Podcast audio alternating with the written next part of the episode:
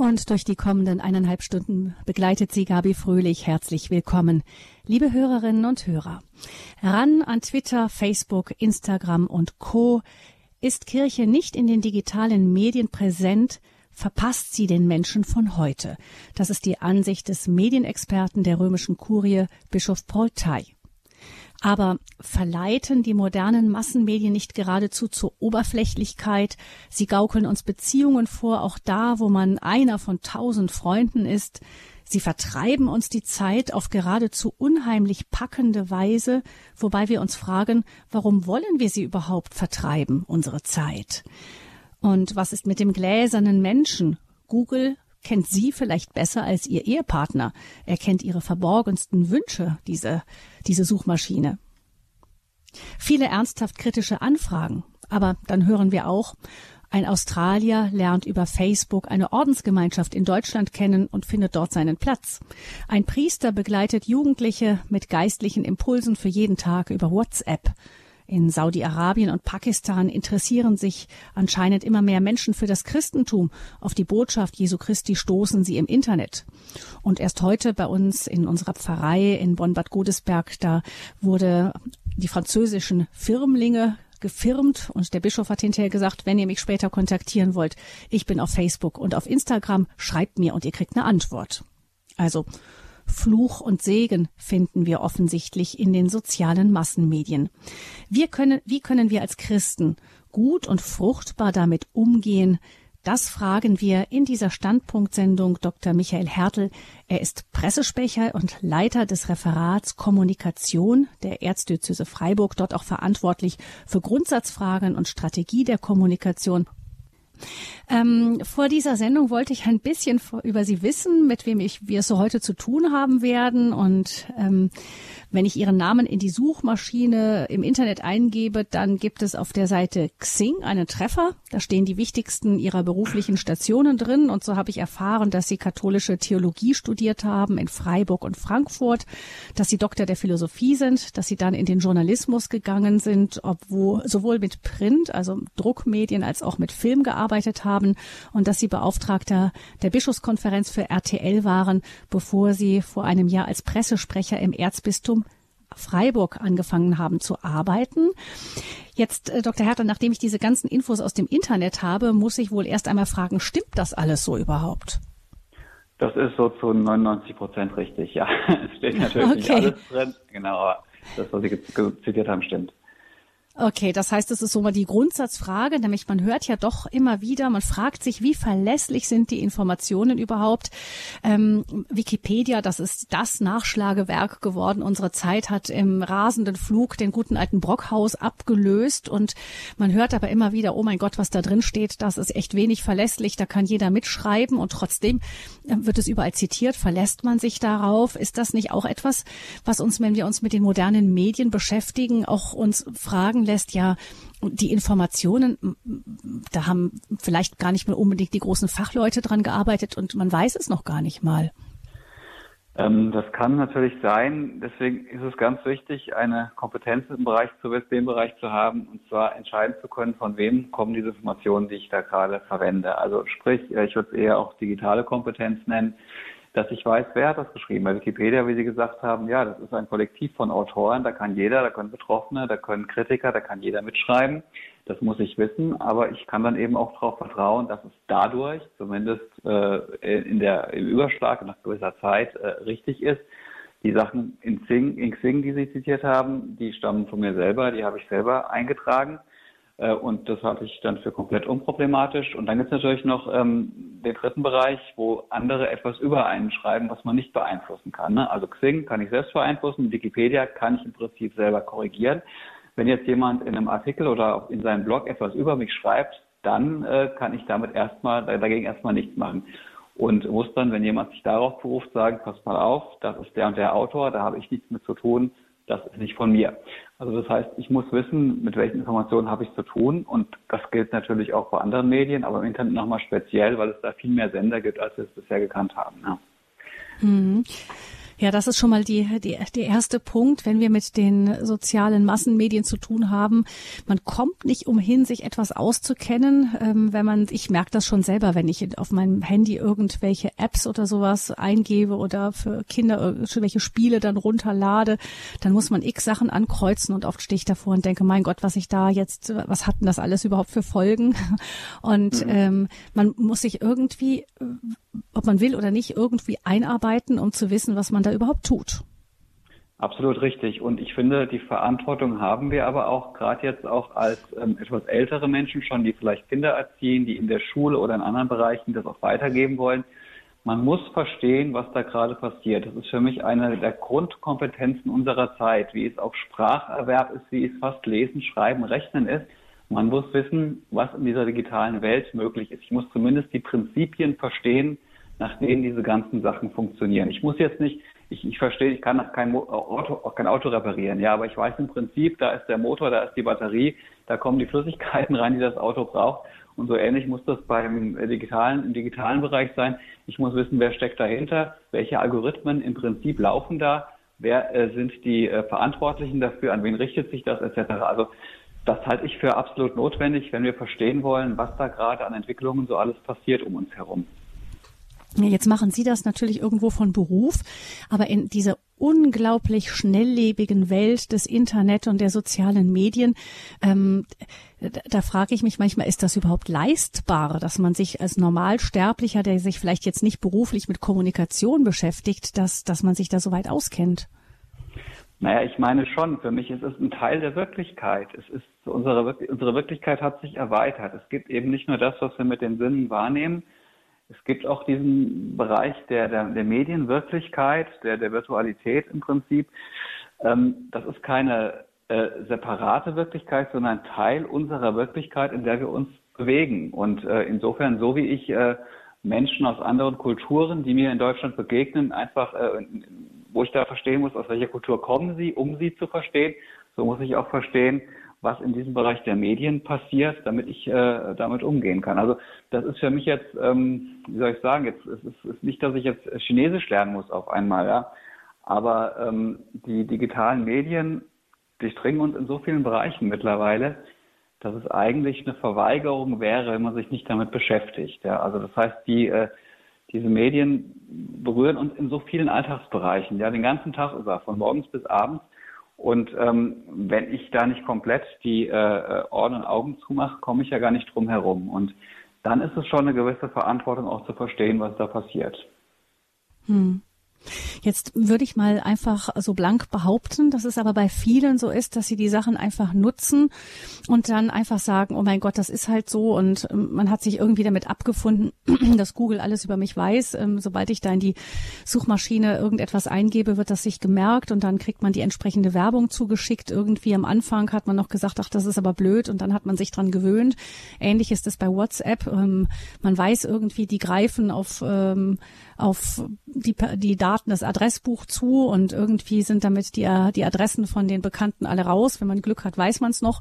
Ähm, und dann denkt man, ich habe das Gefühl, bei den meisten ist dann Schulterzucken und dann sagt man, das ist halt so und ähm, anders geht's nicht. Alle nutzen es ähm, und mein, ich bin so ein kleiner Fisch wen interessiert das dann schon wirklich? Nicht? Das ist mhm. meistens das Argument, auch wenn man, wo man Kreditkartennummern angibt und äh, das Banking so und so macht. Das ist so üblich geworden, dass man einfach nur noch mhm. das Handy irgendwo vor den Parkautomaten hält und der bucht das von selber ab. Man hat sich so dran gewöhnt, habe ich den Eindruck, dass äh, viele dann sagen, das übersteigt mich komplett, mich so damit zu beschäftigen, dass ich weiß, was da passiert. Ich schwimme jetzt einfach mit im Strom und hoffe einfach, dass nichts Schlimmes passiert. Mhm. Ja, ich kann das schon nachvollziehen, dass da gewisse Ängste auch äh, aufsteigen. Sie haben jetzt natürlich verschiedene Dinge ähm, miteinander vermengt. Also das eine ist, äh, Sie haben jetzt gesagt, Google weiß relativ viel über mich. Der eine Bereich, dann WhatsApp lädt Daten hoch. Das ist der zweite Bereich. Der dritte, Kreditkartendaten gebe ich an. Also ich glaube, das muss man trennen. Ähm, was ganz wichtig ist, zum einen zu wissen, Google verdient Geld mit Werbung. Google ist ja für mich umsonst als Anwender, hilft mir sehr oft, wenn ich Sachen im Internet suche, aber muss natürlich das alles finanzieren. Das heißt, Google bildet ein Profil, äh, verkaufe dann letztlich mich nicht als Person, sondern mit meinem Datenprofil an Werbekunden, damit ich dann maßgeschneiderte Anzeigen bekomme. Das ist eine Win-Win-Situation, wenn man so will. Ich bekomme maßgeschneiderte Anzeigen, also nur was mich interessiert. Der Kunde kann seine Anzeigen ganz genau platzieren und Google verdient Geld dabei. Das ist der eine Bereich. Der zweite Bereich, WhatsApp haben Sie ja gesprochen, ähm, ist auch kostenlos, muss man auch wissen. Auch die müssen ja Geld verdienen. Auch die äh, wollen natürlich äh, Profile bilden, wollen wissen, wer nutzt das und verkaufen auch diese Daten an die Werbung. Dürfen das jetzt sogar mit Facebook austauschen, seit neuestem wieder. Ähm, das heißt, auch da trägt meine kostenlose Nutzung, die bezahle ich praktisch, indem ich Daten von mir preisgebe. Brauchen wir gar nicht äh, drüber hinwegreden, das ist einfach so. Der dritte Bereich, haben Sie gesagt, Kreditkartennummern etc. Auch die machen es mir bequem. Ich gebe einmal meine Kreditkarte bei Amazon zum Beispiel ein und kann dann bei jeder Bestellung mit einem Klick äh, die Sachen ordern, die ich möchte.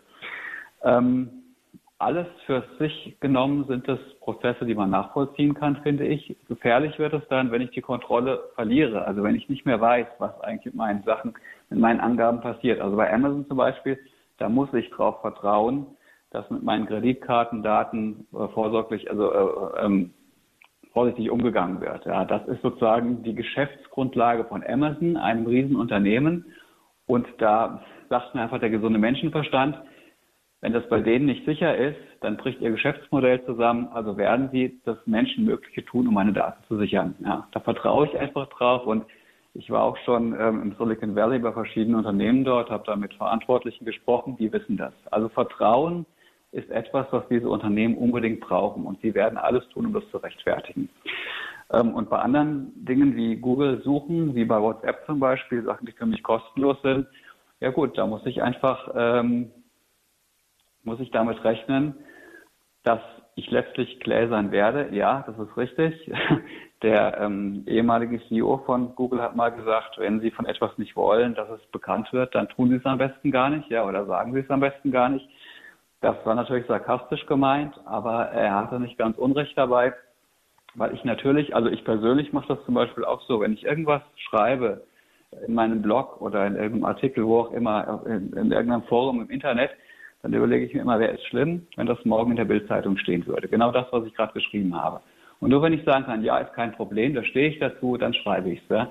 Das heißt, ich muss schon gucken, was gebe ich von mir preis, weil ich habe es dann, sobald ich es getippt habe, nicht mehr unter Kontrolle. Wir haben jetzt das neue, die neue Datenschutzgrundverordnung in Europa, in der Kirche das KDG, das ist eigentlich das Gleiche. Und ähm, diese beiden Verordnungen sollen genau das sicherstellen, dass letztlich ich Herr meiner Daten bin und dass andere meine Daten nur dann speichern und nutzen dürfen, wenn ich meine Zustimmung dazu gebe. Und wenn sich das dann durchsetzt, ähm, das wird eine Zeit lang dauern, weil dieses Gesetz erst nochmal Anlaufschwierigkeiten hat, dann kann ich wirklich irgendwann wahrscheinlich sagen, pass auf, ähm, ich möchte Google erlauben, dass meine Daten gespeichert werden, oder ich möchte es nicht erlauben. Das wird sich natürlich dann eventuell auf meine Suchergebnisse auswirken, es wird sich auf die Anzeigen auswirken, die sind eben nicht mehr auf mich zugeschnitten etc. Also ich bekomme mehr Verantwortung darüber, was mit meinen Daten passiert, aber ich muss dann mit den Konsequenzen auch leben. Das ist also zu dem Bereich ähm, mhm. Datenschutz, Datensouveränität ähm, ist ein ganz wichtiger Bereich, wird gerade sehr stark diskutiert und ähm, das gehört für mich zur digitalen Grundkompetenz, dass man das zumindest ganz grob so einordnen kann. Mhm.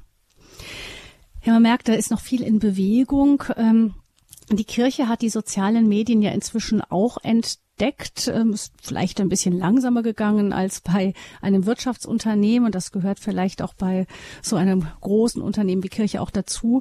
Ähm, Bischof Paul Thay, der im Vatikan Sekretär des Päpstlichen Rates für die Kultur ist und davor fast zehn Jahre Sekretär des Päpstlichen Rates für die so sozialen Kommunikationsmittel war, hat mal erzählt, dass er nach seiner Ernennung ähm, Papst Benedikt dem 16. damals seine Vorschläge in puncto soziale Kommunikationsmittel unterbreiten sollte. Der Papst habe ihn dann knapp gefragt, also sagen Sie, Bischof Thay, damit kann ich Menschen erreichen, an die ich anders nicht herankäme und das mit kurzen Botschaften der Hoffnung, die mir nicht viel Arbeit machen werden. Tai habe nur mit Ja geantwortet, sagte er, und die Antwort von Papst Benedikt war dann, tun Sie's, ich brauche keine weiteren Erklärungen. Hat Papst Benedikt verstanden, worum es im Prinzip geht. Ja, er hat das Prinzip verstanden, würde ich schon so sagen. Damals ging es, glaube ich, um Twitter in dem Bereich, genau. Und ähm, ja, das sind die kurzen Botschaften, die aktuellen Botschaften. Da sind es ähm, viele Menschen, die vielleicht nur lose in Kontakt mit Kirche stehen. Natürlich auch viele, die jetzt Fans sind, gerade des Papstes. Aber er hat auch wenig Arbeit damit, weil er nichts erfinden muss für diese Medien. Er, wenn er authentisch ist, einfach das, was er auch in anderen Zusammenhängen sagt, ein bisschen kürzer fasst, dann erreicht er damit wenig Aufwand sehr viele Menschen. Und das ist heute immer noch so. Hm.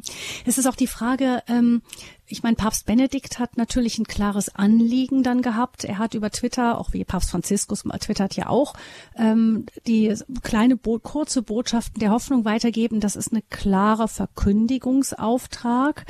Ähm, Bischof Tai hat dann eben, der hat sich da viel mit beschäftigt und hat ähm, aber gesagt, dass es offensichtlich seiner Ansicht nach in den sozialen Medien in den sozialen Netzwerken vor allem für die Kirche darauf ankommt, ähm, zuzuhören. Also er hat dann nochmal Zitat gesagt, wir müssen dort eine gewisse Zuwendung zeigen, wir sind dort als gute Nachbarn. Ähm, das heißt, es geht jetzt nicht nur darum, dass wir versuchen, irgendwie noch ein weiteres Sprachrohr zu finden, um die frohe Botschaft Jesu Christi, ähm, also als Verkündigungsrohr zu, äh, um das da, äh, die Botschaft da ähm, präsent sein zu lassen in den Medien, sondern es geht auch wirklich in den Medien, das sind ja ähm, Netzwerke, da ist ja Kommunikation, das geht hin und her. Das ist also mehr als nur einfach ein Sprachrohr für Verkündigung. Ich glaube, es sind zwei Dinge, die Tyler angesprochen hat. Das eine ist tatsächlich der Dialog, der also immer aus, aus zwei Seiten besteht, ähm, Fragen und Antworten. Ähm, Kirche hat ja immer noch den Ruf, oft Antworten auf Fragen zu geben, die eigentlich so niemand gestellt hat und an den wirklichen Fragen der Menschen vorbeizugehen. Und wenn man wirklich Social Media ernst nimmt, ob es jetzt Twitter ist oder Facebook oder auch YouTube oder andere, dann habe ich da die große Möglichkeit, wirklich mal die Stimme des Volkes ernst zu nehmen. Also von unserer praktischen Arbeit im Erzbistum Freiburg ist das, ist das äh, genau das Gleiche. Also klar bekommen wir auch Briefe, aber viel mehr Dialog passiert in den sozialen Medien. Da bekommen wir dann mit, also was sind die Themen, die wirklich gut ankommen? Wo haben die Menschen Fragen? Was möchten sie wirklich konkret von uns wissen? Ne? Und das fragen sie eben dann uns oder den Erzbischof über die sozialen Medien. Und da haben wir eine ganz große Chance als Kirche wirklich zu zeigen, ja, wir nehmen diese Fragen ernst, wir bemühen uns, die so gut es geht zu beantworten. Und das geht nirgends so schnell und so einfach wie in den sozialen Medien. Und was Paul Thay dann gesagt hat, äh, dazu, dass wir gute Nachbarn sein sollen, das ist natürlich so, dass dieser Dialog in den sozialen Medien auch manchmal ausartet. Das kriegen Sie auch in anderen Zusammenhängen mit. Also wenn es um Hate Speech geht, wenn es um Trolle geht etc., ähm, da ist der Ton dann manchmal schon sehr heftig, auch weil man eben oft auch denkt, anonym zu sein im sozialen Internet. Und da meint Paul Thay, so wie ich ihn verstanden habe, dass wir als Christen einfach eine Kultur des Dialogs auch dort reinbringen können, die auf unseren Werten beruht. Also wir müssen dann eben wirklich zuhören. Wir müssen auch manche Beleidigung, manchen harten Ton auch mal akzeptieren und hinnehmen. Wir müssen da demütig sein und einfach freundlich bleiben und unsere christliche Grundeinstellung auch im Dialog in den sozialen Medien zeigen. Also hinhören, den Dialog nutzen und dann im Ton einfach das einbringen, was wir glauben, was als Christen dort richtig und wichtig ist. Das sind so die beiden Punkte, ähm, wo ich Portei absolut äh, ähm, recht geben muss. Hm. Wir sprechen in dieser Standpunktsendung über Kirche und soziale Medien, soziale Netzwerke, sozial im Internet. Christen in sozialen Netwer Netzwerken ist das Thema und Dr. Michael Hertel, Pressesprecher und Leiter des Referats Kommunikation der Erzdiözese Freiburg, ist unser Gesprächsgast in dieser Sendung. Wir hören jetzt ein wenig Musik und wollen dann einfach mal schauen, was es da für ein Spektrum gibt bereits, wo eben, was es überhaupt an Medientypen und Arten der Kommunikation im Internet gibt und wie die Kirche in diesen Bereichen präsent ist oder vielleicht sogar auch noch mehr präsent sein könnte.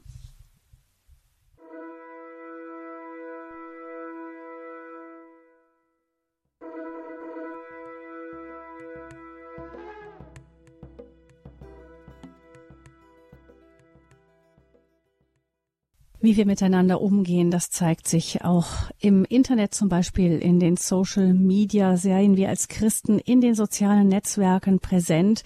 Dieser Aufruf kommt immer mehr jetzt auch von Seiten der Kirche. Wie können wir als Christen eben im Internet, in den Social Media präsent sein? Darüber sprechen wir in dieser Standpunktsendung mit Dr. Michael Hertel, dem Pressesprecher und Leiter des Referats Kommunikation der Erzdiözese Freiburg. Herr Hartl, wir haben eben schon kurz mal so ein bisschen Rundumblick gehabt. Ähm, es gibt die verschiedensten Arten, über Internet ähm, miteinander in Kontakt zu treten, virtuell miteinander in Kontakt zu sein. Jetzt vielleicht verschaffen wir uns mal einen kurzen Überblick, wenn wir jetzt mal das Erzbistum Freiburg anschauen. Wie versuchen Sie über die Social Media mit den Menschen im Gespräch zu sein oder einfach auch das Erzbistum zu präsentieren? Ich vermute, da ist erstmal, man könnte schon sagen, inzwischen der gute alte klassische Internetauftritt des Erzbistums, aber darüber hinaus. Genau, den Internetauftritt, den haben wir, den überarbeiten wir gerade, aber der ist natürlich jetzt nicht sozial. Der ist einfach One-Way, direkt äh, One-Way-Kommunikation. Ähm, deswegen haben wir mhm. seit einigen Jahren ähm, einen Facebook-Channel, ähm, der relativ erfolgreich ist mit äh, einigen tausend ähm, Fans oder Abonnenten.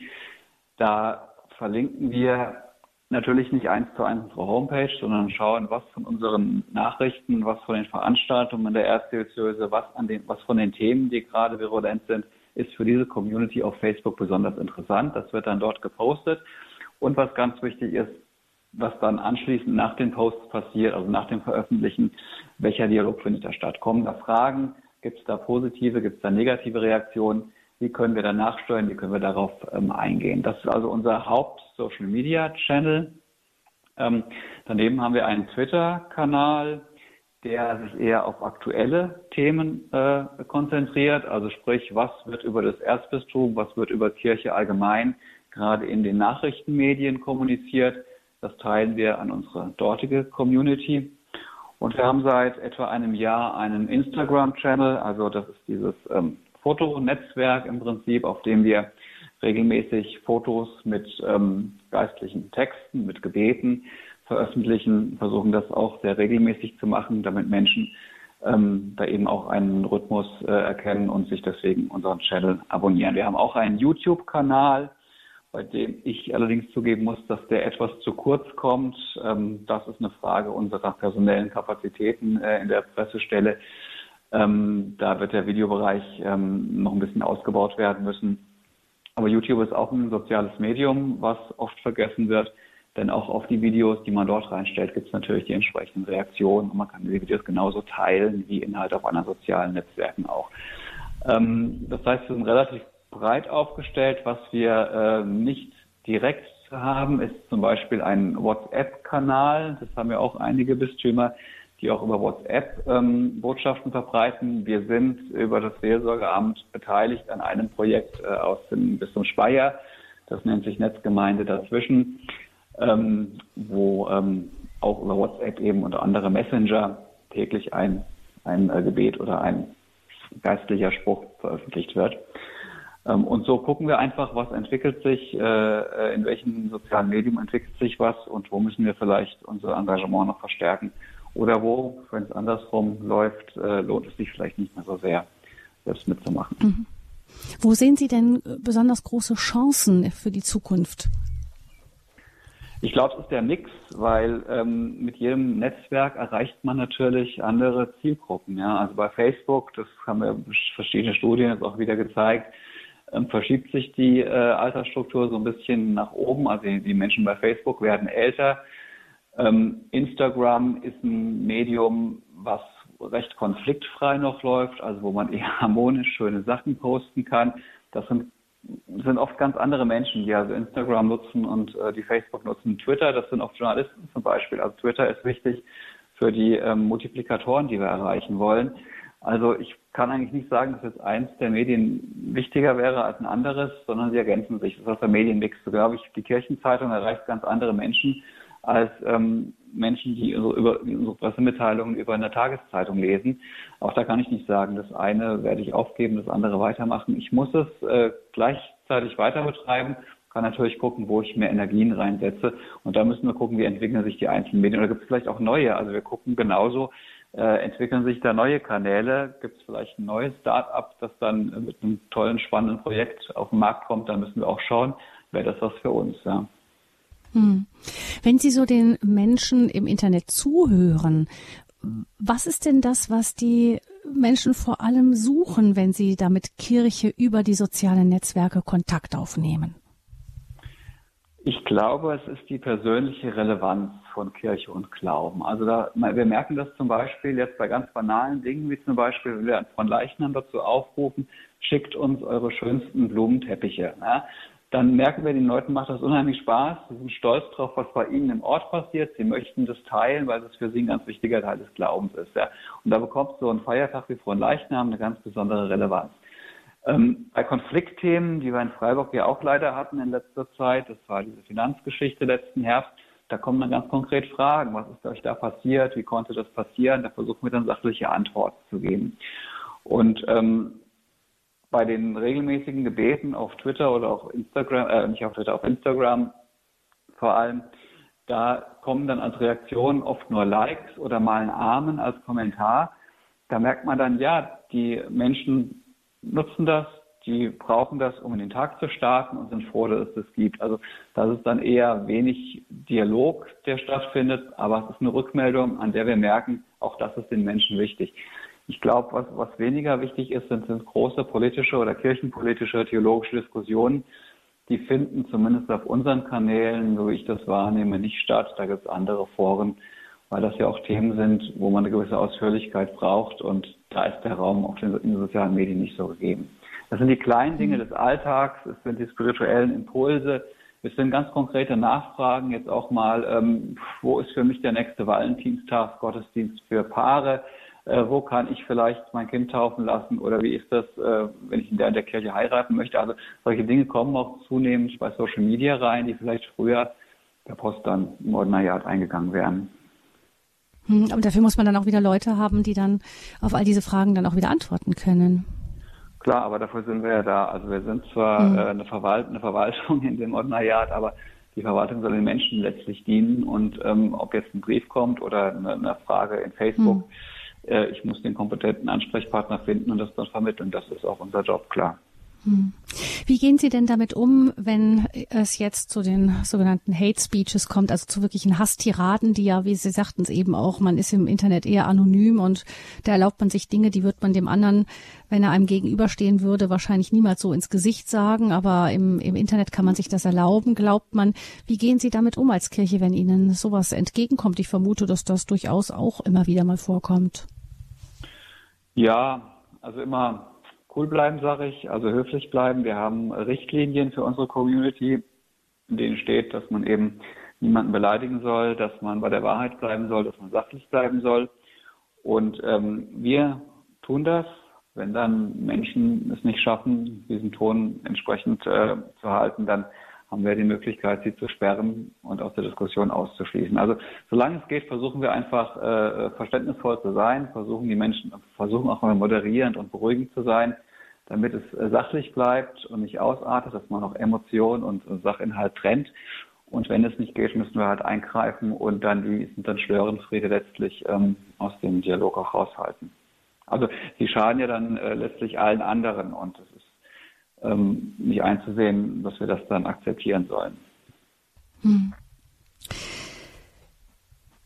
Gucken wir auch ähm, nochmal auf die Frage, ähm, was, wie, wie können wir gucken, was wir genau wirklich auch preisgeben, herausgeben. Es gibt ja oft auch Privatsphären, gibt es ja normalerweise auch eine Privatsphäre in der Kommunikation und ich habe den Eindruck, dass gerade in im Internet manchmal auf den Social Media die Leute auch Dinge von sich erzählen, äh, so ein bisschen als wären sie in einem privaten Raum und das aber gar nicht so im Gefühl sind, man sitzt da vor seinem persönlichen Gerät und hat vielleicht gar nicht so den Eindruck, dass man da so eine riesen Menschenmenge vielleicht vor sich hat, die da mitliest.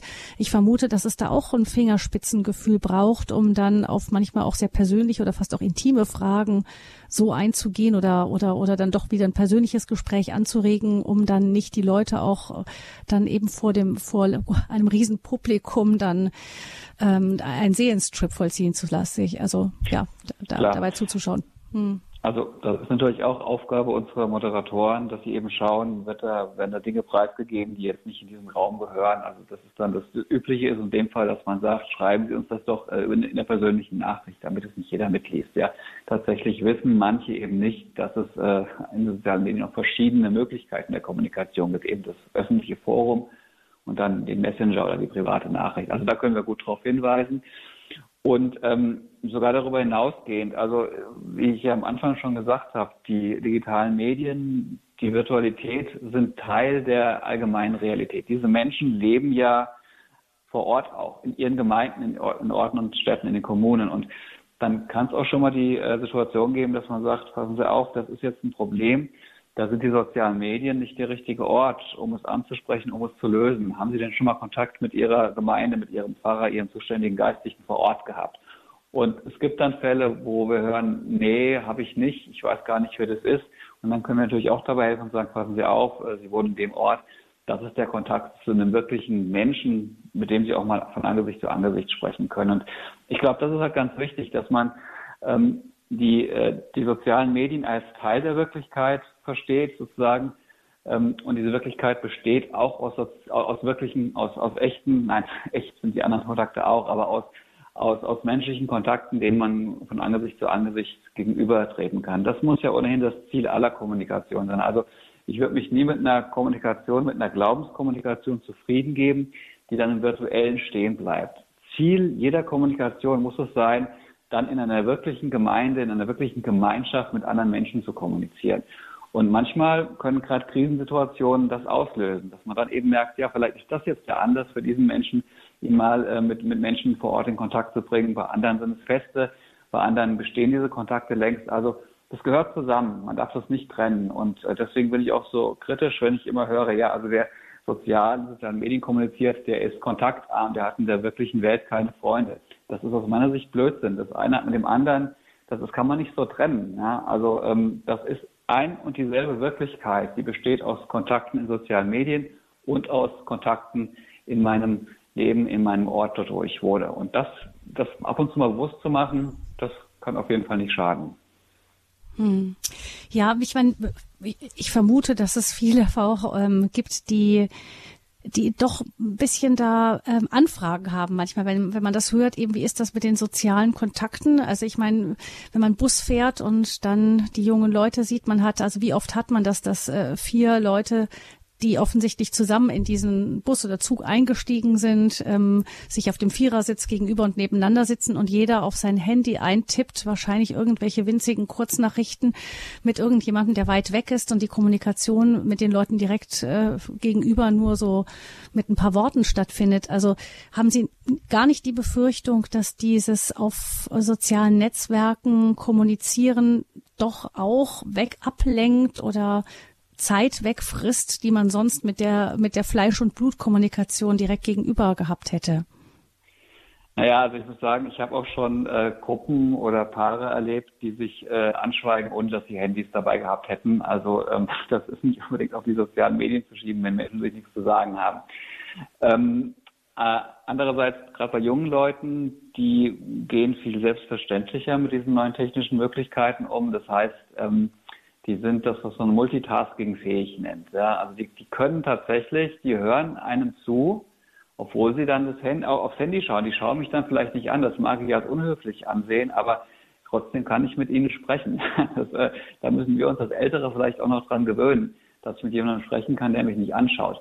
Ich glaube, ähm, klar, es lenkt ab und es ist nicht höflich, wenn mich jemand nicht anschaut, äh, sondern auf sein Smartphone daddelt, aber ähm, auch da ist es wieder, ähm, eine Natürlichkeit. Äh, ich meine, ich kann ja auch, äh, ja, was soll ich sagen, ich, ich, ich laufe durch die Straßen, ich lese Plakate, ich werde abgelenkt von anderen Dingen ja auch. Das sind ja nicht nur Smartphones, die mich ablenken. Ich, trotzdem bin ich in der, in der Realität und ähm, das ist, glaube ich, eine Übergangserscheinung. Man muss ja auch sehen, die Technik geht in der Richtung ja auch weiter. Wir haben, wir haben von den Google Glasses gehört, von dieser Google-Brille. Ähm, es gibt auch andere Anbieter, die daran forschen. Das mit den Smartphones ist eine Übergangstechnologie, dass wir, dass wir so kleine Geräte in der Hand haben und auf die, äh, mit denen, äh, auf die was eintippen müssen. Ähm, ich denke mal, in fünf oder zehn Jahren haben wir vielleicht kleine Brillen oder sogar Kontaktlinsen, in die ich die Informationen eingespiegelt bekomme und steuere das Ganze mit Sprache. Also dann ähm, merke ich eigentlich gar nicht mehr, dass irgendjemand äh, gleichzeitig, indem er mit mir spricht, auch andere soziale Netzwerke nutzt. Ähm, und uns wird uns vielleicht noch viel mehr in äh, Fleisch und Blut übergehen, dass wir auch parallel dazu fähig sind zu kommunizieren. Also alles unabhängig davon, ob es jetzt besonders sinnvoll ist und höflich, aber es geht. Und ich ähm, wehre mich so ein bisschen gegen Schwarzmalerei, äh, gegen Menschen, die sagen, ja, das wird ja alles schlechter durch diese digitalen Mittel und die Menschen entfremden sich voneinander und haben sich nichts mehr zu sagen. Das glaube ich nicht. Also ähm, es ist eine Ablenkung, ja, aber es ist kein Ausschluss von Kommunikation mit anderen. Hm. Ja, ich bin gespannt, ähm, wie wir gleich auch mit unseren Hörerinnen und Hörern ins Gespräch kommen werden über die sozialen Kommunikationsmittel. Ich ähm, habe eben verstanden, richtig verstanden, es gibt dann so eine, das ist die Zukunftsmusik, sagen Sie, es gibt diese Brille und dann, wenn man diese Brille aufsetzt, dann werden einem, während man etwas sieht, dann äh, zeitgleich praktisch Informationen über das, was man sieht, dann eingespeist. Also ich meine, ich kann mir vorstellen, dass eine, äh, eine Besichtigung einer fremden Stadt ganz interessant sein könnte. Man muss nur ähm, vielleicht die, die, Kirche XY oder das Gebäude XY anschauen und bekommt dann gleich die entsprechenden Daten. Da muss man keinen Führer mehr mit rumschleppen, hat sicher auch was Praktisches. Aber die Vorstellung, dass ich vielleicht ähm, ich einen Menschen, einen fremden Menschen im Bus angucke und von dem dann die Infos bekomme, wer er ist und so weiter. Also ich weiß nicht, ob das dann in diese Richtung auch gehen kann, zumindest für irgendwelche, keine Ahnung, Geheimdienste oder so oder irgendwelche Berufsgruppen, die an sowas Interesse haben könnten.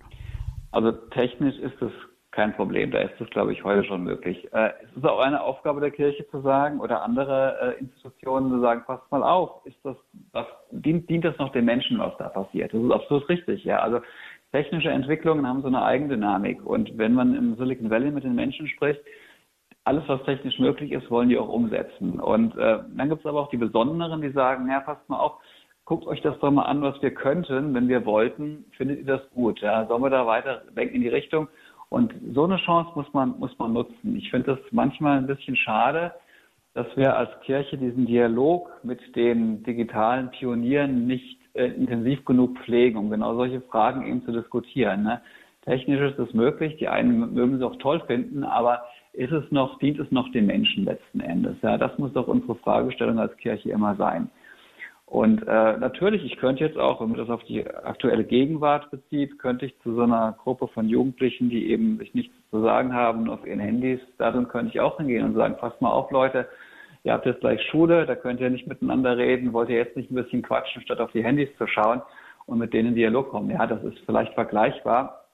Es fehlt halt, äh, es, es, es braucht halt so ein bisschen diesen, diesen ersten Schritt, den man gehen muss, also den Mut, äh, das, was man als falsche Entwicklung sieht, auch mal anzusprechen und dann wird man schon eine Antwort bekommen. Also das ist jetzt nicht eins zu eins zu vergleichen, aber äh, ich meine nur vom, vom, vom Grundanliegen her, ähm, wenn man solche Sachen beobachtet, dann hilft es wenig zu sagen, das ist aber nicht gut, die Entwicklung, die da passiert, sondern dann muss man eigentlich selber sich mal zu Wort melden und, äh, und sagen, was aus der eigenen Sicht besser wäre. Ja, es ist gut hinzuschauen und auch hinzuhören. Ich denke, Herr Hertel, wenn wenn wir jetzt vom Glauben ausgehen, jeder weiß, es ist eine alte Weisheit, ähm, wie wichtig es ist, zur Stille zu kommen, sich zu sammeln, ähm, still zu werden, einfach um auch Gottes Stimme, den Heiligen Geist zu hören, im persönlichen Leben da ins Horchen zu kommen. Sicher nicht gerade einfach in einer Welt, in der eben die Angebote unendlich und ständig vorhanden sind, in der eigentlich viele, viele Stimmen gleichzeitig sprechen. Wenn ich daran denke, ja, ein Franziskus, der ähm, Franziskus von Assisi, der äh, den Tag über damit verbracht hat, von A nach B zu wandern und um sich herum nur die Vögel und den Himmel hatte und äh, wenig Ablenkung, ist sicher einfacher gewesen, da still zu sein, als in einer Zeit wie der unseren, die mehr und mehr von tausenden verschiedenen Stimmen erfüllt ist. Das ist sicher richtig, ja. Aber ich glaube, gegen diese allgemeine Entwicklung können wir relativ wenig tun. Ähm, ja, es gibt dann Leute, die sagen, gerade Auszeiten in Klöstern boomen jetzt wieder. Äh, irgendwie, ähm, da wird dann kein Handyempfänger aufgestellt, dann ist man eben eine Woche ohne Handy. Ähm, solche Trends gibt es Trends gibt es sicher auch, aber das Wichtigste ist, glaube ich, dann auch die Selbstdisziplin, auch mal zu sagen, ich schalte mich jetzt mal aus, mein Handy bleibt jetzt auch am Wochenende mal aus, dann bin ich eben nicht erreichbar und schaue nicht alle fünf Minuten auf die neuesten äh, ähm, Postings in den sozialen Netzwerken. Ähm, ja, natürlich kann man darauf auch mal, kann man darauf auch immer wieder aufmerksam machen. Ähm, das ist schon wichtig. Und wir haben ja, äh, gerade als Kirche, haben wir ja diese Auszeiten auch. Wir haben Fastenzeiten, in denen man auch, auch mal auf Smartphones verzichten kann. Wir haben Gebetszeiten und Gottesdienste, in denen man eben auch noch keine äh, Geräte mit benutzt. Also wir haben vielleicht mehr dieser Auszeiten als andere gesellschaftliche Gruppen und das kann auch mal eine Stärke sein. Das stimmt. Ja. Mhm. Sozial im Internet, Christen in sozialen Netzwerken ist unser Thema in dieser Standpunktsendung. Liebe Hörerinnen und Hörer, uns würde es jetzt auch interessieren, wie gehen Sie mit den sozialen Netzwerken um? Wo sehen Sie die Chancen? Wo sehen Sie die Gefahren? Haben Sie Fragen oder Anfragen?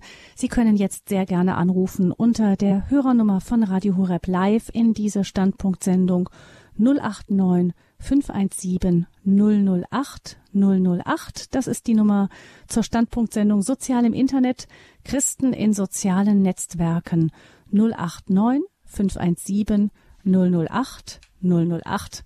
Wir freuen uns auf Ihre Anrufe gleich nach der folgenden Musik.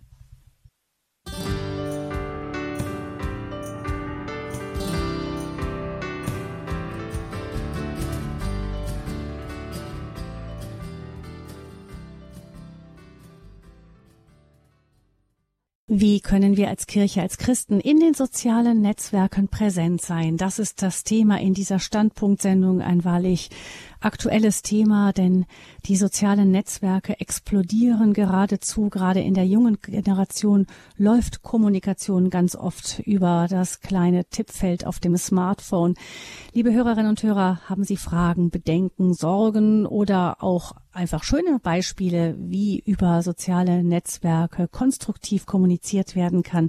Sie können anrufen entweder mit Ihren persönlichen Anregungen, Anmerkungen, aber auch mit Ihren Fragen an Dr. Hertel, der uns zugeschaltet ist aus dem Erzbistum Freiburg. Michael Hertel ist dort Pressesprecher und Leiter des Referats Kommunikation.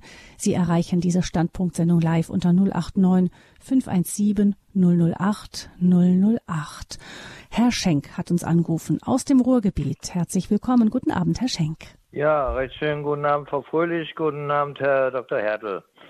Äh, das Thema Journalismus oder Medien äh, brennt mir immer wieder auf den Nägeln. Äh, als Sozialpädagoge bin ich da sehr kritisch und ich frage mich und ich bin auch überrascht mit, ich sage jetzt mal ein bisschen grob, mit welcher Laschheit Sie manche Argumentationen geben. Sie sind Theologe und ich denke, man müsste ein bisschen mehr von der Seele her argumentieren und weniger von den Medien. Ja, und das äh, kommt mir viel zu wenig und das äh, finde ich gar nicht so gut, denn die äh, Gesellschaft ist schon äh, genug äh, von den Medien irgendwie beeinflusst. Und Herr dann, Schenk, äh, vielleicht helfen Sie uns. Ja, Herr Schenk, helfen Sie uns fragen. doch mal weiter, was, die, was Sie mit der Seele, mit der, mit der Seele meinen. Wo haben Sie da ja, Bedenken? Die Geräte machen die Seele kaputt. Das sage ich mal deutlich. Ja, wir sind ein Geist, Seele, Körperwesen und nicht nur ein, ein äh, Handlungswesen. Und da wollte ich äh, damit äh, sagen, dass wir biologische Grundsätze haben und die werden alle überspielt. Erhöhte Blutdrucke und so weiter und so fort. Und das sollte eigentlich mal mehr berücksichtigt werden und kritisch beleuchtet werden, vor allen Dingen von Journalisten. Es wird da zu viel übernommen, was im Sinne von Geldverdienen ist. Und das finde ich sehr traurig. Mhm. Herr Schenk, vielleicht können Sie uns auch noch mal sagen, wo, ähm, wo Sie das sehen. Eben, Sie haben ja offensichtlich ja. auch beruflich als Sozialarbeiter damit zu tun. Ja. Wie sehen Sie, dass die Seele kaputt gemacht wird? Ja, ich sehe da drin beispielsweise Kleinkinder im Kindergarten und äh, in der Grundschule sollten meines Erachtens solche Geräte erstmal gar nicht haben, denn äh, die haben noch viel, viel äh, anderen Entwicklungsbedarf als jetzt äh, mit solchen äh, Geräten rumzuhantieren. Denn der Entwicklungsbedarf, äh, da kann Ihnen jeder Psychologe und so weiter erzählen, dass das sicherlich nicht gut ist. Und die Eltern haben heute keine Möglichkeit mehr, weil sie beide arbeiten müssen, da genügend Achtung zu geben. Das ja, Herr Schenk, das greife ich, das Beispiel greife ich gerne mal auf. Ich danke für Ihren Anruf und Ihren Zwischenruf. Ähm, Herr Hertel, das würde ich gerne nochmal dieses eine Beispiel, das Herr Schenk genannt hat, einfach mal nehmen und sagen, klar, im Kleinkindalter, ich bin jetzt selber Mutter und ich weiß durchaus um die Versuchung, wie schnell man, also wenn ich unsere drei Jungs komplett streitfrei haben möchte, still und leise und vielleicht eine halbe Stunde mal etwas tun möchte, wobei ich sicher nicht gestört werde, brauche ich bloß ein Tablet reinzustellen einstellen und dann ist sofort Stille. Oder auch eine Autofahrt kann ganz gemütlich über Stunden gehen, wenn man den Kindern so ein Ding in die Hand gibt. Ähm, das, die Versuchung ist sehr groß. Allerdings berichten sehr, sehr viele Eltern, das ist schon so, viele Eltern, also bei uns ist es so, dass wir sehr restriktiv mit dem Thema umgehen, ähm, vielleicht mehr als, als Sie für gut halten, Hertel, aber ähm, mal ganz abgesehen von der Diskussion. Ich kenne viele Eltern, die sagen, sie fühlen sich regelrecht hilflos ausgeliefert. Die eine Mutter sagt, eine Mutter sagte mir neulich noch, sie ähm, ihre Kinder sind ähm, 15 und 12 oder sowas, haben beide ein Smartphone und sie sagt, seit es die Dinger gibt, habt, gibt es den Streit in der Familie nur hochaggressiv, sobald die Dinger wegkommen sollen, kaum einzugrenzen. Jede Eingrenzung wird mit extremem Wut und ähm, und teilweise fast Hasstiraden gegen die Eltern beantwortet und sie sagt, sie fühlt sich dem oft ohnmächtig ausgeliefert.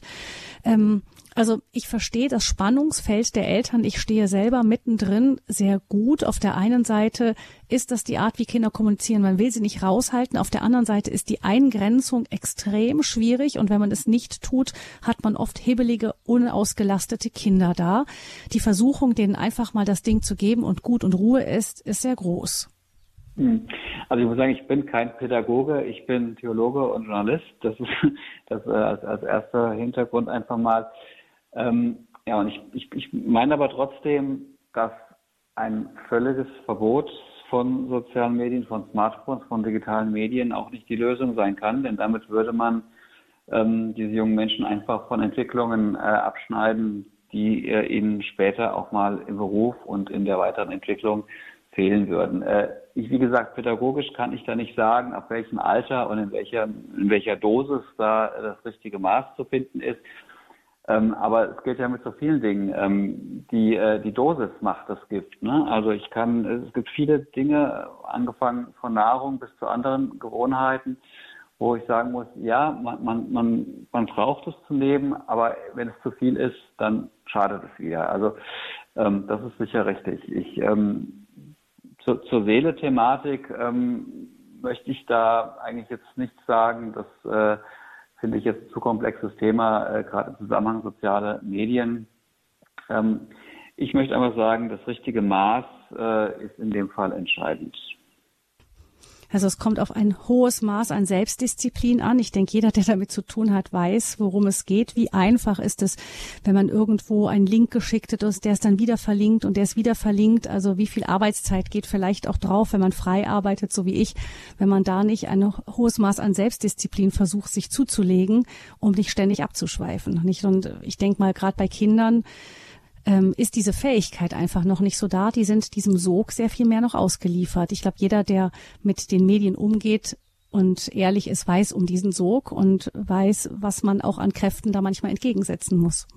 Absolut, das ist ein Lernprozess. Also wie bei vielen Dingen einfach, die ähm, erstmal interessant sind, weil sie neu sind, weil sie ablenken, weil sie irgendwelche Bedürfnisse auch befriedigen. Also sie brauchen nur an Süßigkeiten denken oder im späteren Alter ist es dann vielleicht die Zigarette oder es gibt auch Leute, die äh, sagen, sie können in keinen Buchladen gehen, weil sie stehen, sie kommen da nicht mehr raus, weil sie immer hm. interessantere mhm. Sachen finden.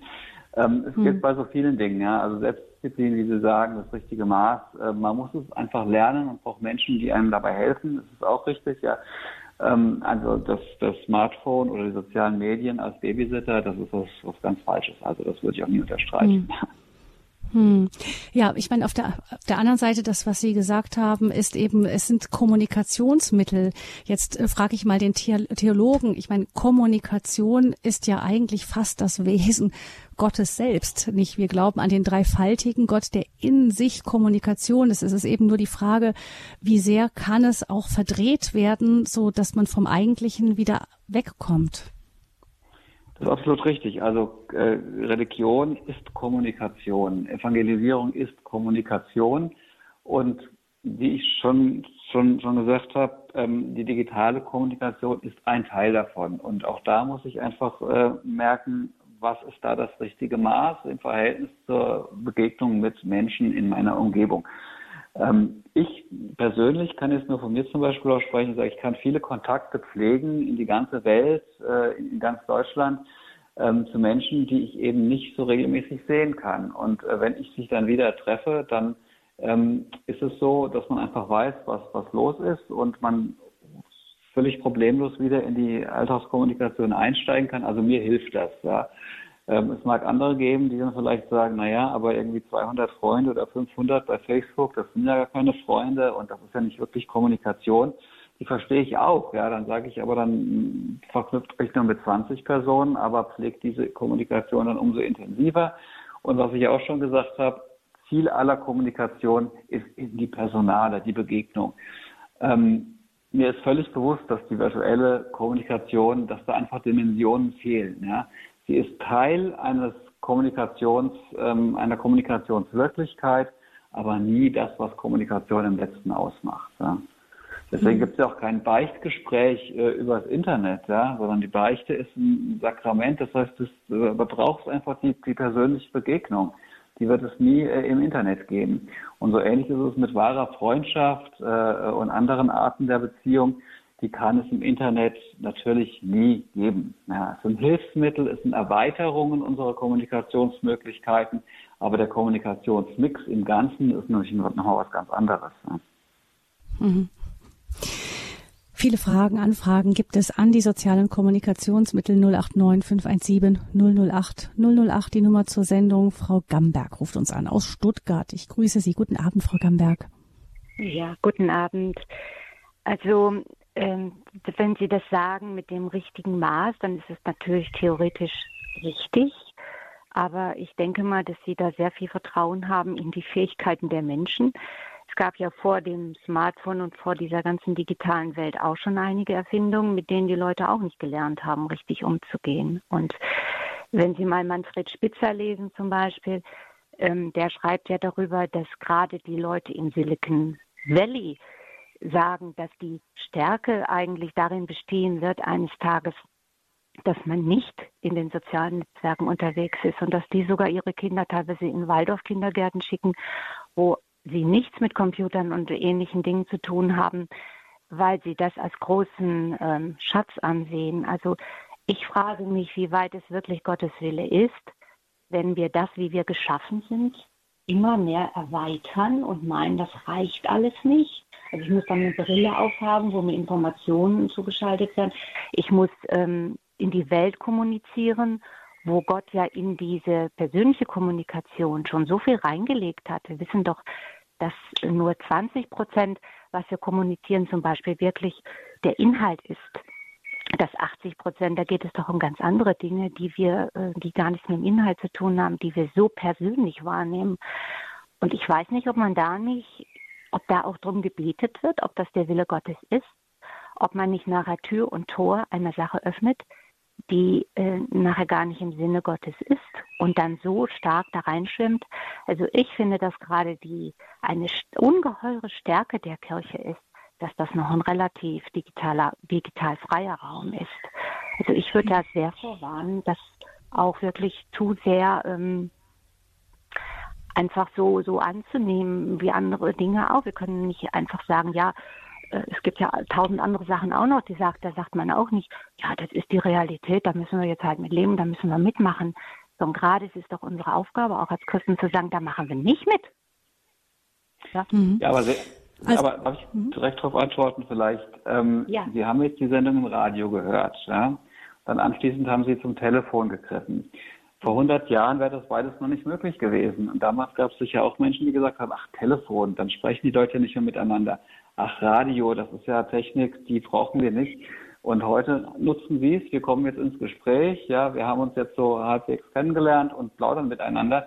Das wäre ohne Radio und ohne Telefon nicht möglich. Und ich glaube einfach, dass äh, was Gottes Wille ist, wissen wir nicht. Ich glaube, Gottes Wille ist einfach, er hat den Menschen geschaffen mit all seinen Möglichkeiten. Und Menschen waren es, die jetzt äh, diese Techniken entwickelt haben. Und ich glaube, dass es dadurch allein schon im Prinzip gute Dinge sind. Was wir damit machen, das liegt natürlich in uns. Dazu hat Gott uns auch die Freiheit geschenkt, dass wir, dass, dass, äh, dass wir alles ausprobieren und dann das Gute behalten und das Schlechte eben nicht weiterführen. Ähm, ja, ich, ich denke, das wird er ja dann auch zeigen, was, was, ob das jetzt wirklich, genau. ob er das jetzt ganz, gut findet oder nicht. Das wird ja dann auch deutlich genau. werden. Ganz genau, genau. Aber diese Offenheit, einfach damit mal umzugehen und Erfahrungen zu sammeln, die würde ich mir ungern nehmen lassen. Ne? Hm. Frau Gamberg, ich ähm, bin im Grunde auch persönlich eben auch als, als Mutter ganz bei Ihnen da, äh, wenn ich höre, was Sie sagen. Aber jetzt gibt es ja zum Beispiel so Fälle wie, ich habe das gehört von Leuten, die missionarisch gerade im, jetzt sagen wir mal, im Bereich muslimische Länder unterwegs sind und die sagen, es gibt eben ein ganz, ganz großes Interesse gerade in, in ganz ähm, klassisch muslimischen Ländern am Christentum. Ähm, wie zum Beispiel in Pakistan, groß, stark wachsende, sehr anonyme Gemeinden, natürlich großer Gefahr ausgesetzt. Wie kommen die da dran? Übers Internet. Und sie werden begleitet oft über Facebook oder andere, ähm, andere Medien. Das ist die, die, die Art, in Kontakt zu treten, oft für Leute, die, die sich eben auch anonym melden und einfach mal vorsichtig anfragen wollen. Oder ein anderes Beispiel ähm, ist die Aktion 1000 Plus. Das sind eben Frauen, die sich ähm, über Internet Internet, in den, in den Foren, im Internet mit ähm, anderen, Fra mit Frauen in, in Kontakt treten, die schwanger sind und eine große Not haben und eben überlegen, das Kind abzutreiben und die dann mit diesen Frauen über die sozialen Netzwerke ins Gespräch kommen und denen es oft gelungen ist, den, in den Frauen ähm, diesen, diesen Wunsch doch wieder frei zu legen, der von vielen Sorgen und Fragen und ich weiß nicht, was über verschüttet war, diesen Wunsch doch das Kind zu behalten und wo dann hinterher die Antworten dieser Frauen, die dann das Kind dann doch nicht abgetrieben, sondern behalten haben, die sagen, mein Gott, wie froh bin ich, dass es euch gab, dass ihr mich unterstützt habt und mir den Mut gegeben habt, dieses Kind zu bekommen. Alles in sozialen Netzwerken. Also wenn Sie das hören, Frau Gamberg, einfach ist es nicht, da eine klare Antwort zu finden, obwohl die Verführbarkeit so groß ist. Der Menschen offensichtlich. Ähm, Beispiel sicherlich. Hm. Ich finde nur auch, was, also etwas, was ich auch noch als Gefahr jetzt sehe, ist natürlich auch überhaupt bei diesem ganzen, was heute alles verfälscht und manipuliert wird, dank der digitalen Möglichkeiten, dass das vielleicht ja auch ein Einfallstor sein kann. Ich meine, da kenne ich mich jetzt nicht so aus, dass dann auch nachher die Religion vielleicht möglicherweise oder Aussagen auch manipuliert werden und dass man dann überhaupt gar nichts mehr dagegen tun kann. Also so ein bisschen so wie die Geister, die ich rief, ähm, ja, die fährt sich dann nicht mehr los. Also sicherlich, also es, ich denke mal, die Zeit und Gott wird es sicherlich auch zeigen, was, wie, wie er darüber denkt und, und das wird, wird uns sicherlich auch noch klar werden. Mhm. Vielleicht sollte mhm. man es immer wieder auch gebetsvoll erwägen, Vielleicht gibt es ja auch, wie Sie sagen, bestimmte Bereiche, wo es angemessen ist und bestimmte Bereiche, wo man das vielleicht dann auch nicht machen sollte. Ich, ich weiß es auch mhm. nicht. Okay, vielen Dank mhm. für Ihre Antwort. Vielen Dank. Ja, gut. Die Frage sicher wieder, Hertel, wie sehr, ähm, wahrscheinlich müssen wir da sehr selbstkritisch sein und eben ein, ein Wissen spüren einfach, wo ist jetzt das zu viel. Ich merke das selber, wie ein, es ist, es piept und dann geht man doch wieder ran und guckt und das Essen läuft eigentlich nebenher. Nicht solche Zeiten sich zu nehmen, wo man sagt, das Ding ist weg und leise gestellt und da gehe ich einfach auch nicht ran. Ist manchmal schwierig, aber kommen wir nicht drum rum, wenn wir lernen wollen, in dieser Umgebung klarzukommen, denke ich. Genau, also ähm, jetzt, ich, ich, ja. Hm? Ja, sprechen Sie noch? Mhm. Ja, ich, äh, mir geht gerade noch das ähm, der Zitat der letzten Anruferin durch den Kopf mit den Waldorf-Schulen äh, im Silicon Valley, was ich ein ganz spannendes Phänomen finde, dass gerade Menschen, die ähm, in dem Bereich arbeiten, ihre Kinder bewusst äh, in Schulen schicken, wo eben keine Computer verwendet werden. Ich kann das jetzt nicht statistisch nachprüfen, ob das wirklich ähm, relevant ist. Ich finde es äh, finde es nur ganz spannend. Das könnten natürlich, und auch die, die Erwähnung vom Professor Spitzer, also ähm, es könnte sein, dass da was dran ist, ja, dass es da wirklich kausale Zusammenhänge gibt. Es könnte auch sein, dass es einfach Korrelationen sind, ja, die aber nicht kausal, äh, die, die kausal nicht zusammenhängen. Da bin ich mir. Also Sie meinen unsicher. Zusammenhänge zwischen zwischen was und was? Ja, dass jetzt zum Beispiel die Silicon Valley Eltern ihre Kinder bevorzugt in Waldorfschulen schicken. Könnte ja sein, dass mhm. da eine dritte Variable noch mitspielt, ja, dass eben diese Waldorfschulen besonders gute Privatschulen sind und diese Menschen, die mhm. da arbeiten, besonders viel Geld haben. Ne? Das könnte, könnte man ja auch, äh, könnte ja auch die, die Begründung. Waldorf hat ja eine ganz spezielle Pädagogik, das muss man wirklich wollen. Und offensichtlich ist mhm. gerade mhm. dieses Technikferne genau das ja, was man will, dann in dem Fall. Mhm. Mhm. Aber dann gehe ich davon aus, dass die Kinder äh, das in anderen Zusammenhängen schon mitbekommen. Ich kann mir einfach nicht vorstellen, dass äh, dass Menschen, die in der Branche arbeiten, ihre Kinder, ihren Kindern diese Kompetenzen entziehen möchten. Also dann gibt es mhm. sicher da äh, andere Möglichkeiten, sie mit, äh, damit in Berührung zu bringen. Naja, also das mhm. ist mir, blieb nur gerade im Kopf hängen, weil ich das eine ganz interessante Aussage eben fand. Ja. Mhm, ja. Dankeschön nochmal für Ihren Anruf und es geht jetzt nun weiter mit Herrn Egartner, der uns aus München anruft. Herr Egartner, grüße Gott, guten Grüß Abend. Gott, die Dame und der Herr. Ich bin 79 Jahre alt, war früher Buchhändler und habe kein Smartphone, habe keinen Fernseher. Ich bin also ein ganz altmodischer Mensch in dem Sinne. Nicht, dass ich fähig wäre, einen PC oder Smartphone zu betätigen, sondern mir genügen die Bücher und der Computer in der Bücherei. Ich habe ca. 35 bis 40 junge Leute bis 30 Jahre befragt, in der Nähe bei uns, in der Berufsschule und so weiter, in der Rolltreppe, in der Bücherei und so weiter, äh, mit einem naiven Satz, äh, entschuldigen Sie, äh, tun Sie mir doch den Gefallen, sagen Sie mir, ob ich ein solches Spielzeug brauche oder ob ich mir etwas vom Leben abschneide oder ob ich etwas versäume. Interessant war für mich, diese 40 Menschen haben alle gesagt, nein. Das überraschte mich immens. Was sagen Sie dazu? Das ähm. ist das Interessante.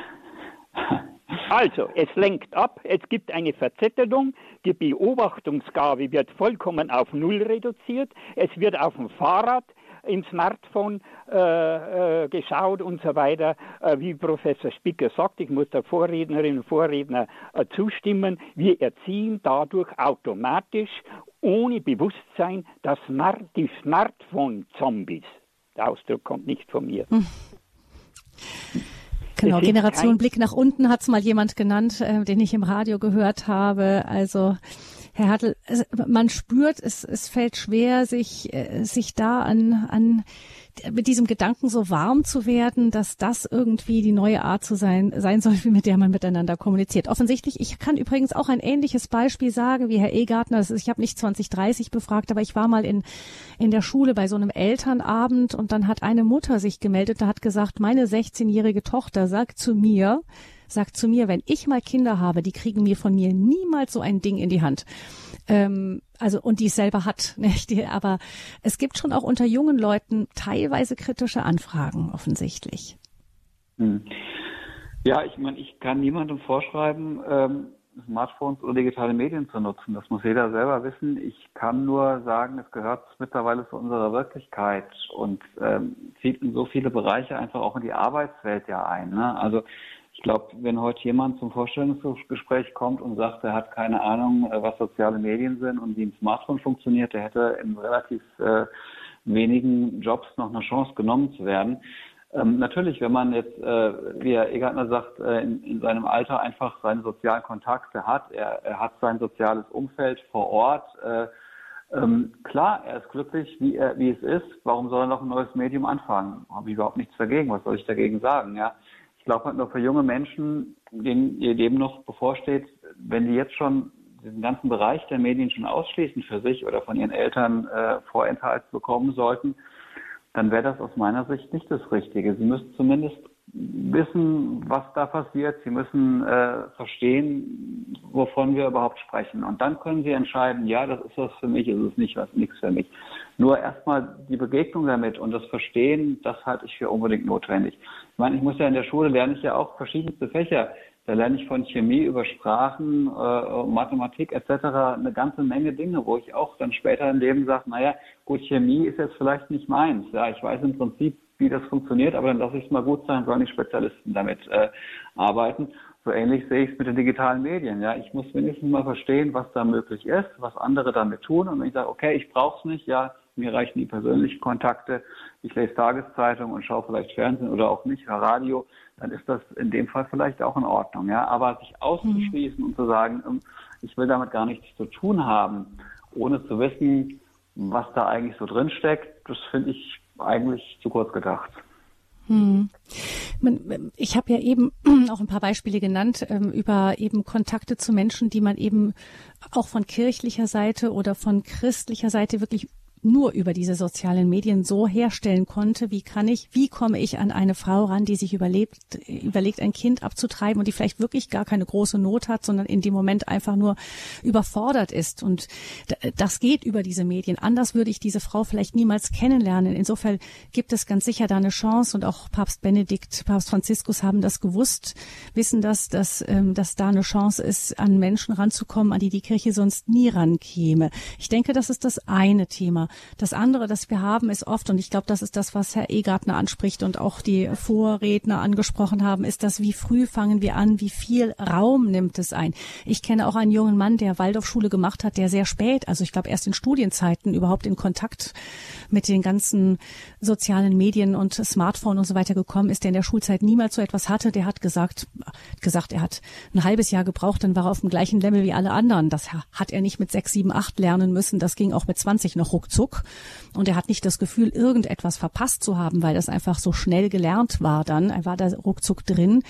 Ähm, er sagte aber, die Kompetenzen, die er hat, eben zu wissen, die haben ihr komplettes Haus selber renoviert oder ähm, mit Tieren gearbeitet, Schafe gehabt, viel Handwerkliches gemacht. Er hat Kompetenzen, die die anderen nicht so haben und die lernt man eben nicht ganz so schnell offensichtlich. Also ich denke mal, das sind so die Fragen, die, die die ältere Generation bewegen, wenn sie die jüngere sehen, die halt vieles nur noch digital macht, was, was man früher vielleicht an Kompetenzen noch handwerklich zum Beispiel und so hatte.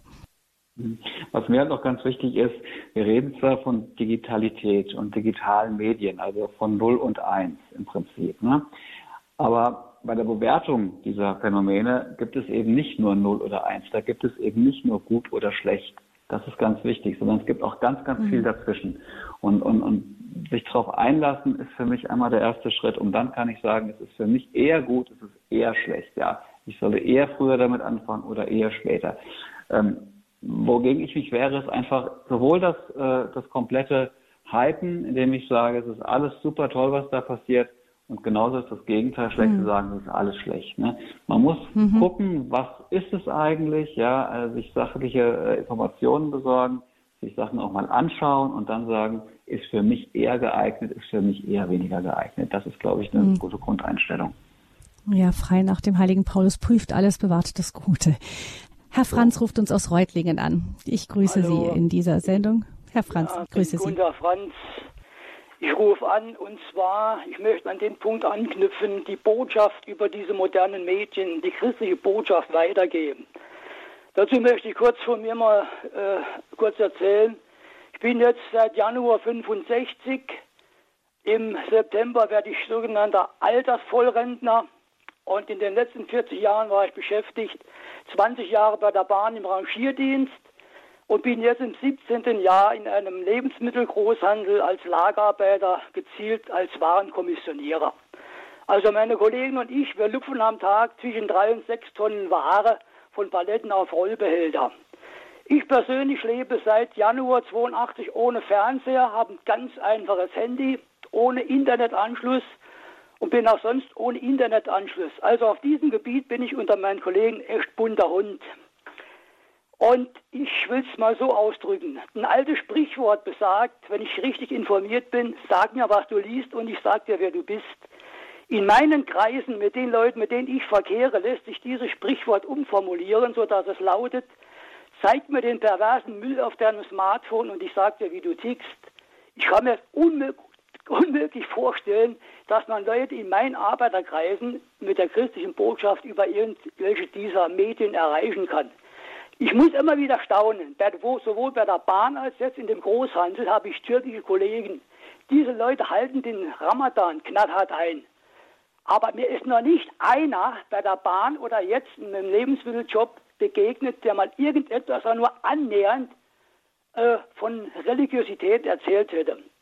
Und da ich ja Buchfreak bin, bin ich gerade mit einem Wilhelm Busch beschäftigt aus dem Evangeli äh, evangelischen Lager, dieser ehemalige Arbeiterpfarrer, und solche Zitate aus solchen Büchern werfe ich bei meinen Kollegen gern ein, um denen zu signalisieren, Leute, passt auf, äh, ihr langweilt nicht mit all dem, was ihr da von euch so gibt, ja, weil diese Medien sind dienen der Unterhaltung, der Berieselung in großem Maße.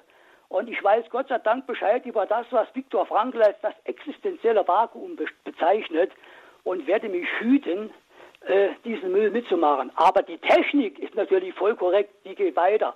Und das war, ob das die mechanische Schreibmaschine war, die elektrische, elektronische, natürlich die, heute die Mondfahnen, alles, was da möglich ist. Aber das, was so in meinen Kreisen äh, da begehrt es auf diesen technischen Geräten, das ist weit weg von dem, was da äh, im christlichen Sinne da verbreitet werden soll. So viel zu mhm. dieser Thematik. Ja, Herr Franz, ich danke für Ihren Anruf, Herr Hertel. Das ist tatsächlich die Frage, wen erreicht man tatsächlich? Ähm, nämlich die Leute, die suchen ja doch offensichtlich, Herr Franz meint es eben, die schnelle Berieselung, Beschäftigung, Ablenkung. Wer hat wirklich ein Interesse daran, ähm, etwas Tieferes auch über diese sozialen Medien zu erfahren? Ja, ich finde, man kann es so pauschal nicht sagen. Es gibt einfach wahnsinnig viele Zielgruppen, verschiedene Interessengruppen, die man auch auf ganz unterschiedliche Weise ansprechen muss. Ich äh, verweise immer ganz gern auf die Kollegen aus dem Bistum Essen, die äh, im Social Media Bereich ja eine sehr gute Arbeit machen. Die haben zum Beispiel äh, zu den zur, zu Weihnachten, also zur, zur, äh, zum Advent und zur Fastenzeit äh, WhatsApp-Projekte oder Facebook-Projekte laufen gehabt. Da hat mich da eine WhatsApp-Nachricht, äh, also ich bin dann vielleicht, ähm, habe mich da mal eingeschrieben für die Fastenzeit, so einem WhatsApp-Service, gehe dann in der Karwoche einkaufen und am Donnerstag stehe ich im Supermarkt und äh, ich kriege eine WhatsApp-Nachricht, äh, in der dann steht, äh, jetzt hat Paulus zum dritten Mal Jesus verraten. Ja. da stehe ich in der Schlange im Supermarkt. Und ähm, da überlege ich mir, was macht das mit mir? Ja, ich denke dann in einer Alltagssituation über eine, äh, Christ, eine religiöse, eine, eine christliche Thematik nach und das finde ich schon ziemlich stark, ja. Also, dass mich dann so ein soziales Medium aus dem Alltag rausreißt. Und das trifft sicher nicht den Pfarrer, der ist dann vielleicht auch dabei, aber eben auch diejenigen, die mal aus Spaß an der Freude diesen Channel abonniert haben. Und dann finde ich schon, dass wir damit Menschen erreichen, die wir sonst eben nicht gut erreichen können. Das ist ein kleines Beispiel dafür. Oder, oder auf Facebook im Advent wird, wird gepostet, ähm, was denn die heilige Familie wohl ähm, ähm, damals so erlebt hat in den Tagen und Wochen vor der Geburt. Und äh, dann meldet sich ein Autounternehmer, Autounternehmen wie Sixt in diesem Dialog und sagt, pass mal auf, Josef und Maria, ihr müsst nicht mit dem Esel unterwegs sein, wir, wir schicken euch einen Transporter. Ähm, und und das, das ganze Erleben der Heiligen Familie von damals wird in den aktuellen Kontext gerückt und ich beschäftige mich damit und wie war das eigentlich bei denen und bin in meinem Hier und Jetzt und bin trotzdem in der biblischen Zeit finde ich total faszinierend und auch damit bin ich ganz sicher, dann hat die Bildzeitung darüber berichtet und dann haben wahrscheinlich oder bestimmt auch die Kollegen von unserem Anrufer davon gehört, dass da das bis zum Essen eine ganz spannende WhatsApp, äh, Facebook-Aktion zur Adventszeit gestartet hat. Ja? Also ich, ich, ich würde es nicht so pauschal ausschließen, dass wir diese Menschen nicht erreichen, vielleicht auch nur sehr punktuell und vielleicht auch dann ohne große Rissen. Aber wir können sie dort stärker erreichen als mit klassischen Medien. Dabei glaube ich auch, die werden sicher keine Kirchenzeitung lesen, kein Fahrblatt. Die äh, gehen vielleicht an Weihnachten noch in die Kirche, das war's dann, aber über soziale Medien und das, was andere Medien dann wieder daraus machen, können wir es eben dann doch erreichen. Also ähm, ich, ich, ich äh, bin da optimistisch, vielleicht zu optimistisch auch, aber ich glaube einfach, dass wir jedes Medium, das es gibt, nutzen müssen. Und wenn wir einen Menschen nur erreichen, dann haben wir schon was damit gewirkt. Ja. Ich will ja nicht mhm. Millionen erreichen, aber einzelne. Und wir haben einfach die Möglichkeit, viel zielgruppenspezifischer Inhalte aufzubereiten, als wir es mit den klassischen Medien haben.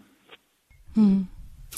Das sagt ähm, Dr. Hertel. Er ist Pressesprecher im Erzbistum Freiburg und uns zugeschaltet in dieser Standpunktsendung zum Thema Christen in sozialen Netzwerken, sozialen Medien unterwegs. Wir sprechen mit ihm in dieser Standpunktsendung 089 517 008 008 ist die Nummer, unter der Sie mitsprechen können. Ich danke Herr Franz für Ihren Anruf und es geht nun weiter mit Herrn Kletsch aus Berlin. Ich grüße Sie, Herr Kletsch. Ja, recht guten Tag. Mein Name ist Uwe Kletsch. Können Sie mich gut hören? Ja, wir hören Sie gut. Gut, wunderbar. Ich komme nicht übers Handy. Ja, grüß Gott, sagt man ja bei Ihnen unten. Äh, ich begrüße Sie erstmal recht herzlich und danke, dass ich für die Sendung hier sprechen darf. Ich wollte nur eine kleine Anmerkung machen. Äh, wissen Sie, ich höre viel Radio Horeb. Ich bin nicht katholisch, muss ich dazu sagen. Ich bin äh, Protestant, aber ich höre viel Radio Horeb und ich bin begeisterter Hörer dieser Sendung, weil eben gerade über diesen Sender die, die christliche Botschaft gebracht wird, so, wie sie sein muss, und zwar in ihrer Schönheit und ihrer vollen Ausdehnung. Ich gucke auch gerne KTV, die werden Sie vielleicht kennen, diesen katholischen Fernsehsender.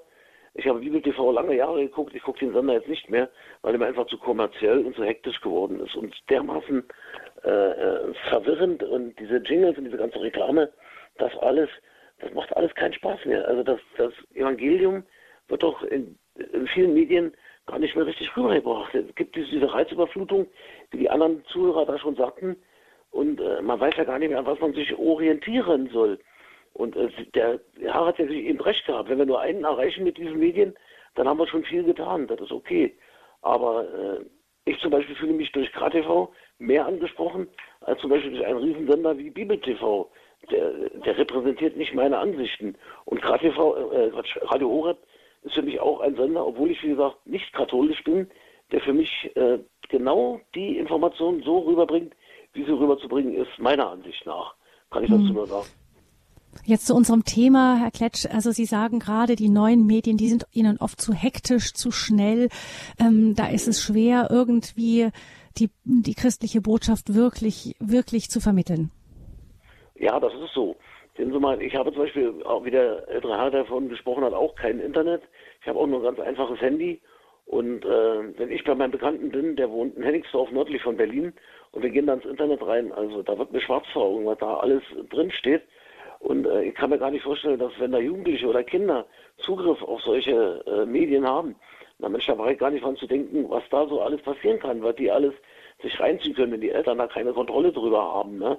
Die meisten Seiten sind ja frei, frei erreichbar und äh, das ist, äh, ist ich finde das nicht gut. Ja?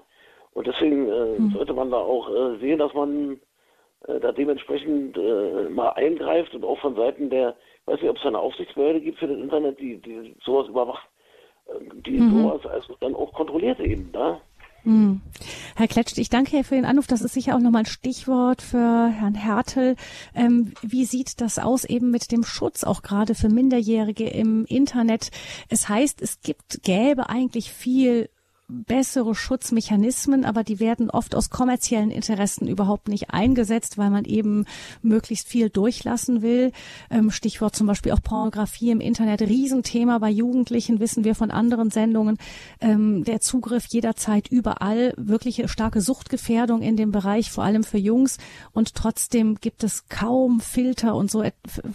Man, man muss da schon wirklich genau sich mit beschäftigen, gucken, was kann durchkommen, was kann nicht durchkommen. Aber es ist wirklich die Frage, wie sieht der Schutz für Minderjährige aus? Wie sehr wird denn dieses Thema überhaupt im Moment diskutiert? Ist das, ist das stark Thema oder gar nicht mal so sehr? Ja, da gibt es eine Menge Möglichkeiten. Also angefangen bei den Browsern, da können Sie ja äh, Jugendschutzeinstellungen vornehmen, da können Sie auf Schlüsselwörter reagieren. Und bei den einzelnen Anbietern, also speziell Facebook, ähm, gibt es diese Möglichkeiten auch. Also das müsste man im speziellen Fall jetzt nochmal anschauen. Hm. Ich habe jetzt also den Kontext nicht ganz verstanden. genau. Ich, ich ja, hatte der, der vor, genau, genau. Ja, er hatte nur auch angemerkt, dass wie er doch die Inhalte, die er dort mitbekommt, gerade für Jugendliche, für Kinder für sehr gefährlich hält, wenn die unkontrolliert Zugriff haben, eben im Internet auf alle möglichen Informationen. Okay, ich hatte okay, das Thema okay. Pornografie angesprochen. Wirklich ein schwieriges Thema, gerade auch mit starkem Suchtpotenzial, wenn da junge Kinder Zugriff haben drauf. Das ist äh, wirklich ein schwieriges Thema. Aber wieder, ich höre bei Ihnen raus, wieder der Punkt, ähm, beschäftigt euch mit dem Thema, erkundigt euch. Es gibt zum Beispiel Filter und es ist dann an den Eltern auch sowas auch zu aktivieren und einzusetzen. Ja, also das, das, das die Beschäftigung mit den Möglichkeiten finde ich auch da äh, sehr richtig und mhm. wichtig. Wir kommen nun zu Frau Jure, die uns aus der Gegend von Nürnberg anruft. Frau Jure, ich höre Sie. Ja, guten Abend. Äh, mich beschäftigt im Moment etwas, was ich erlebt habe. Also ich wollte kürzlich ein Bild bestellen und das, äh, ich hätte meine Konto, äh, Nummer eingeben müssen und habe angerufen und habe gesagt, also das möchte ich nicht. Dann konnte ich das Bild nicht bestellen. Das heißt, es gibt keine bestimmte Zugriffsmöglichkeiten nicht mehr. Dann habe ich mich erinnert, dass ich von Dirk Müller, dem Mr. Dax, der ja mal an der Börse war und sich gut auskennt, dass der paar Tage zuvor gesagt hat, dieses neue Datenschutzverordnungsgesetz das führt, wie wir sicher ahnen, zu mehr Überwachung. Und er hat eben dazu gesagt, uns wird jetzt vorgegaukelt, dass wir die Datenhoheit persönlich wieder in unsere Hände bekommen. Aber äh, das hat schon wieder eine Falle. Äh, wenn wir zum, er hat als Beispiel gebracht, wir wollen irgendwann ausreisen, also das hat er so im Blick, äh, die Entwicklung, dann heißt ja, bitte Ihr Handy äh, damit wir ihre Daten haben. Und dann sage ich, na gut, ich will ja nicht alles äh, offenbaren. Ja, dann bitte an die andere Schlange. Und das heißt, wir werden also dann Schikanen ausgesetzt und letztendlich wird es heißen, Sie können leider nicht ausreisen, wir haben noch nicht die und die Daten. Wir müssen also komplett uns dann offenbaren. Er hat gesagt, so geht es dann mit Zugängen zu Versicherungen und solchen Dingen. Und er sagt also, letztlich ist immer irgendwo eingebaut, dass wir immer äh, greifbarer werden, äh, äh, äh, überwachter. Und jetzt würde mich Ihre Meinung dazu interessieren, Herr Herrl. Mhm. Naja, also man muss schon sagen, die neue Datenschutzgrundverordnung soll ja genau das ähm, äh, garantieren.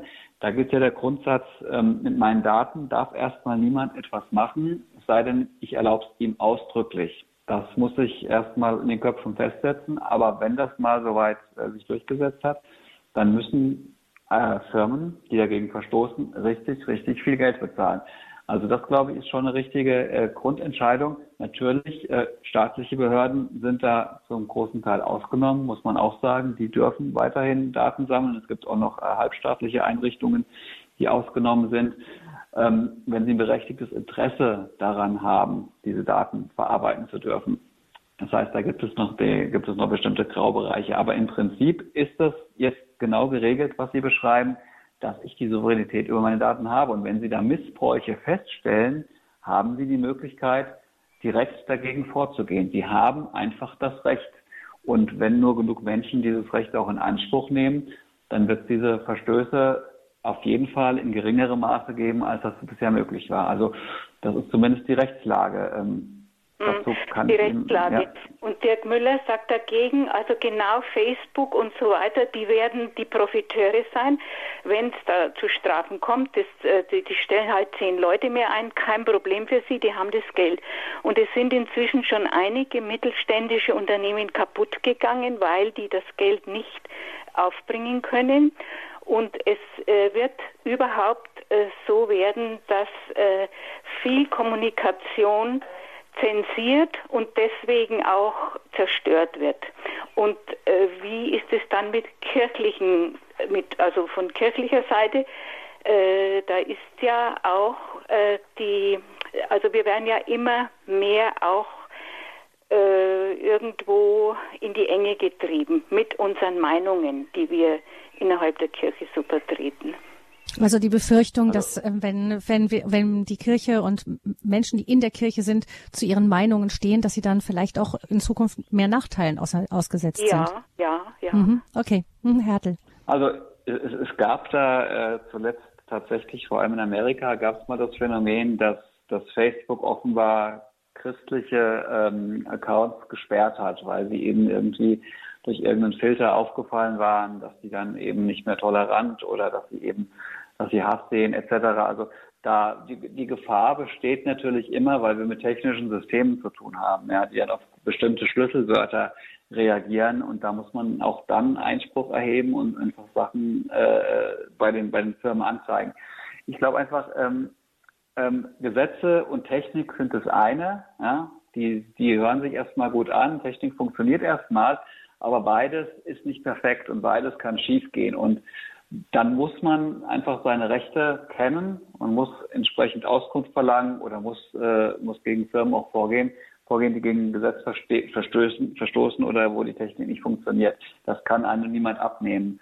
Ähm, aber wichtig ist es einfach zu wissen, äh, welche Rechte ich habe, ob es jetzt die, das Recht auf Meinungsäußerung, Meinungsäußerung ist, ob es das Recht auf Religionsausübung ist oder ob es das Recht auf Datensouveränität ist. Ja. Ich muss einfach wissen, was mir zusteht und dann vertraue ich schon noch so weit auf unseren Rechtsstaat, dass ich das auch durchsetzen kann. Und diese neuen Gesetze, die sind jetzt wirklich sehr, sehr neu. Die müssen sich auch erstmal bewähren. Die werden vielleicht nochmal angepasst und überarbeitet werden in zwei, drei Jahren. Ähm, Nur im Grundsatz macht man sich Gedanken darüber und wir haben die Gerichte, die sich dann damit beschäftigen.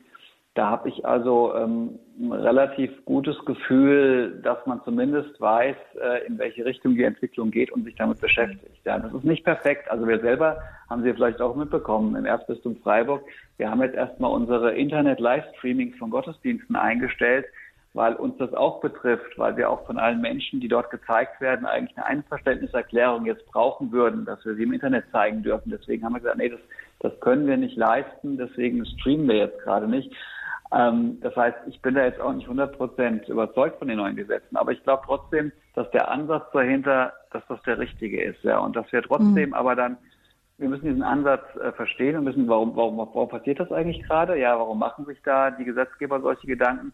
Und dann müssen wir wissen, was ist das, äh, was ist die Idee dahinter? Die ist nämlich, dass wir unsere Daten selber besitzen und dass wir ein Recht darauf haben, zu erfahren, was andere damit anstellen. Das ist, glaube ich, ein richtiger mhm. Gedanke.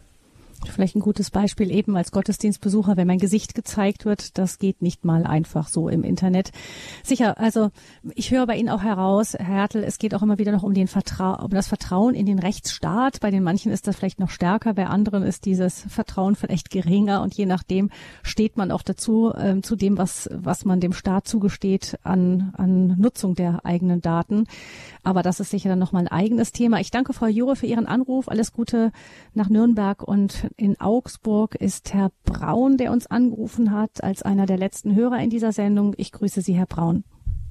Ja, hier Braunwerner. Ich wollte sagen auch, dass es wichtig ist, auch die geistige Ebene, wo man eben sich befindet, die Qualität der Information. Zum Beispiel, wenn ich Informat Exerzitien verfolge im Internet oder Brigittengebete oder religiöse Glaubensinformationen, setze ich stelle ich mir vor, dass das besser ist, wie als zum Beispiel Ratschen mit anderen. Also dass wir da aufs Geist, die geistige Ebene auch betrachten müssen, die Qualität und was auch wichtig sein dürfte, die Abhängigkeit von diesen Produkten, dass wir möglichst viel selber machen können noch. Also wenn ich viele Produkte muss man wegen jedem Kleinigkeit so in die Werkstatt gehen und das auch wichtig wäre, dass wir diese Sachen auch zum Beispiel auf Papier viele Sachen noch haben, dass wir wirklich diese Abhängigkeit von den Geräten nicht so groß ist. Dankeschön, ja. Herr Braun, für Ihren Einwurf. Dankeschön. Alles Gute nach Augsburg. Und zuletzt hören wir jemanden, der sich anonym gemeldet hat aus der Rhön. Herzlich willkommen. Hallo, ich möchte mir jetzt einfach mal was Positives sagen zu den digitalen Medien. Ich bin unendlich froh um dieses iPhone, weil ich so in Kontakt bleiben kann mit meinen Kindern, die 300 und 500 Kilometer weit weg sind. Auch mit meiner Mutter, der, der schicke ich immer mal ein Foto über meine Neffen oder man äh, telefoniert mal über FaceTime. Da kommt einfach, ist einfach eine, doch eine lebendige Beziehung da. Dann ist man in so einem Gebetsnetz mit drinnen man bekommt Impulse geschickt, die schicke ich weiter, bin automatisch wieder in Kontakt mit meiner Firmengruppe, mit Freunden, die was haben wollen. Oder ich schicke Gebetshände und ich bin wieder in Kontakt mit jemandem positiv. Also das wollte ich jetzt einfach mal dazu sagen, dass dieses Ding nicht unbedingt negativ ist, sondern es kommt auf jeden drauf an, glaube ich, wie man sich dazu einstellt und wofür man das benutzt. Mhm. Ja, ich danke für Ihren Anruf. Herr Hartl, ist das an sich ein gutes Schlusswort für Sie zu dieser Sendung über die sozialen Kommunikationsmittel? Mir gefällt das gut. Also es kommt immer drauf an, was man draus macht. Das sehe ich auch so, ja.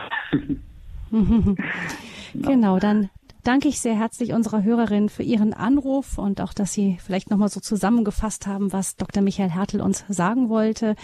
Ich danke Ihnen sehr herzlich, Herr Hertel, dass Sie zu Gast waren in dieser Sendung. Wir haben gehört, es gibt wirklich viele Anfragen, auch viele Sorgen und Befürchtungen, die zum Teil bestimmt auch sehr begründet sind. Aber auf der anderen Seite sehen unsere Hörer auch die Chancen, die mit den sozialen Netzwerken auch verbunden sein können. Die Anfrage ist, gelingt es der Kirche, den Christen, sich da irgendwie auch mit Zugehör zu verschaffen, da präsent zu sein, Sie haben gesagt, Herr Hertel, das ist auch eine Frage des Stils, der Art und Weise wie und eben in diesem christlichen Stil der Kommunikation auch in den sozialen Medien präsent zu sein, ist ganz, ganz wichtig. Vielen herzlichen Dank für diese Standpunktsendung. Ich bedanke mich auch Lieb und wünsche, wünsche Ihnen alles Gute nach äh, München, Balderschwang oder Düsseldorf. Dankeschön. Wenn Sie diese Sendung nachhören möchten, liebe Hörerinnen und Hörer, dann können Sie das tun. Im Internet gibt es uns natürlich auch in, unter www.horeb.org finden Sie im Podcast von Radio Horeb die Standpunktsendungen auch alle zum Nachhören unter www.horeb.org org. Natürlich ist Radio Horeb auch in den, auf den verschiedensten ähm, sozialen Netzwerken uns unterwegs, auf Facebook. Es gibt eine Facebook-Jugendseite, Instagram, Twitter und auch sind wir natürlich über Google zu finden. Also Sie können auch mal reinschauen auf in die Auftritte, die verschiedenen in den sozialen Netzwerken, Instagram, Twitter, Facebook zum Beispiel. Schauen Sie einfach mal nach. Radio Horeb finden Sie auch alles auf der Internetseite von Radio Horeb unter dem Stichwort Social Media. Ich wünsche Ihnen allen noch einen gesegneten Abend. Ihre Gabi Fröhlich.